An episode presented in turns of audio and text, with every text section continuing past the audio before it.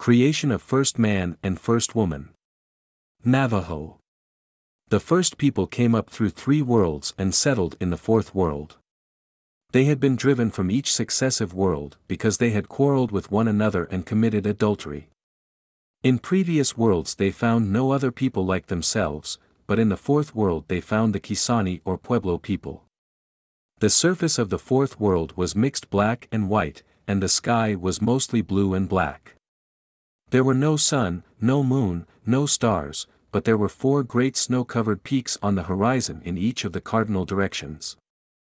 Late in the autumn they heard in the east the distant sound of a great voice calling. They listened and waited, and soon heard the voice nearer and louder than before. Once more they listened and heard it louder still, very near.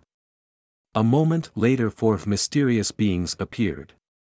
These were White Body, God of this world, Blue Body, the Sprinkler, Yellow Body, and Black Body, the God of Fire. Using signs, but without speaking, the gods tried to instruct the people, but they were not understood. When the gods had gone, the people discussed their mysterious visit and tried without success to figure out the signs. The gods appeared on four days in succession and attempted to communicate through signs, but their efforts came to nothing. On the fourth day, when the other gods departed, Black Body remained behind and spoke to the people in their own language, you do not seem to understand our signs, so I must tell you what they mean. We want to make people who look more like us. You have bodies like ours, but you have the teeth, the feet, and the claws of beasts and insects. The new humans will have hands and feet like ours. Also, you are unclean, you smell bad. We will come back in 12 days. Be clean when we return. On the morning of the twelfth day the people washed themselves well. Then the women dried their skin with yellow cornmeal, the men with white cornmeal. Soon they heard the distant call, shouted four times, of the approaching gods. When the gods appeared, blue body in black. Body each carried a sacred buckskin. White body carried two ears of corn, one yellow, one white, each covered completely with grains. The gods laid one buckskin on the ground with the head to the west, and on this they placed the two ears of corn with their tips to the east. Over the corn they spread the other buckskin with its head to the east. Under the white ear they put the feather of a white eagle, under the yellow ear the feather of a yellow eagle. Then they told the people to stand back and allow the wind to enter.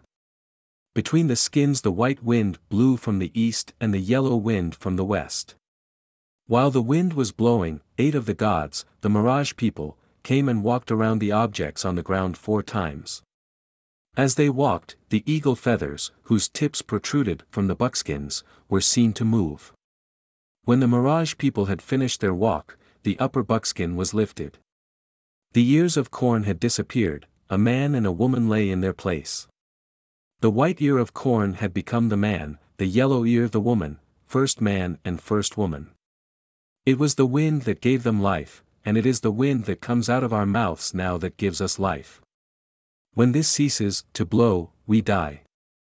The gods had the people build an enclosure of brushwood, and when it was finished, first man and first woman went in.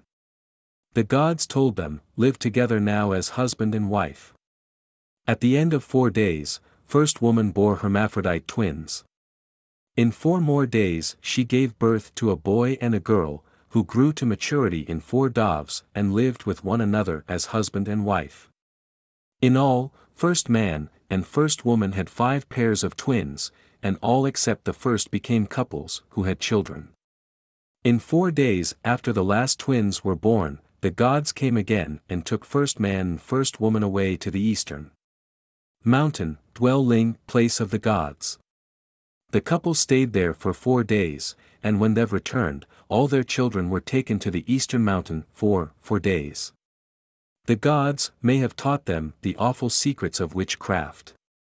Witches always use masks, and after they returned, they would occasionally put on masks and pray for the good things they needed abundant rain and abundant crops. Witches also marry people who are too closely related to them, which is what first man and first backslash woman's children had done. After they had been to the eastern mountain, however, the brothers and sisters separated.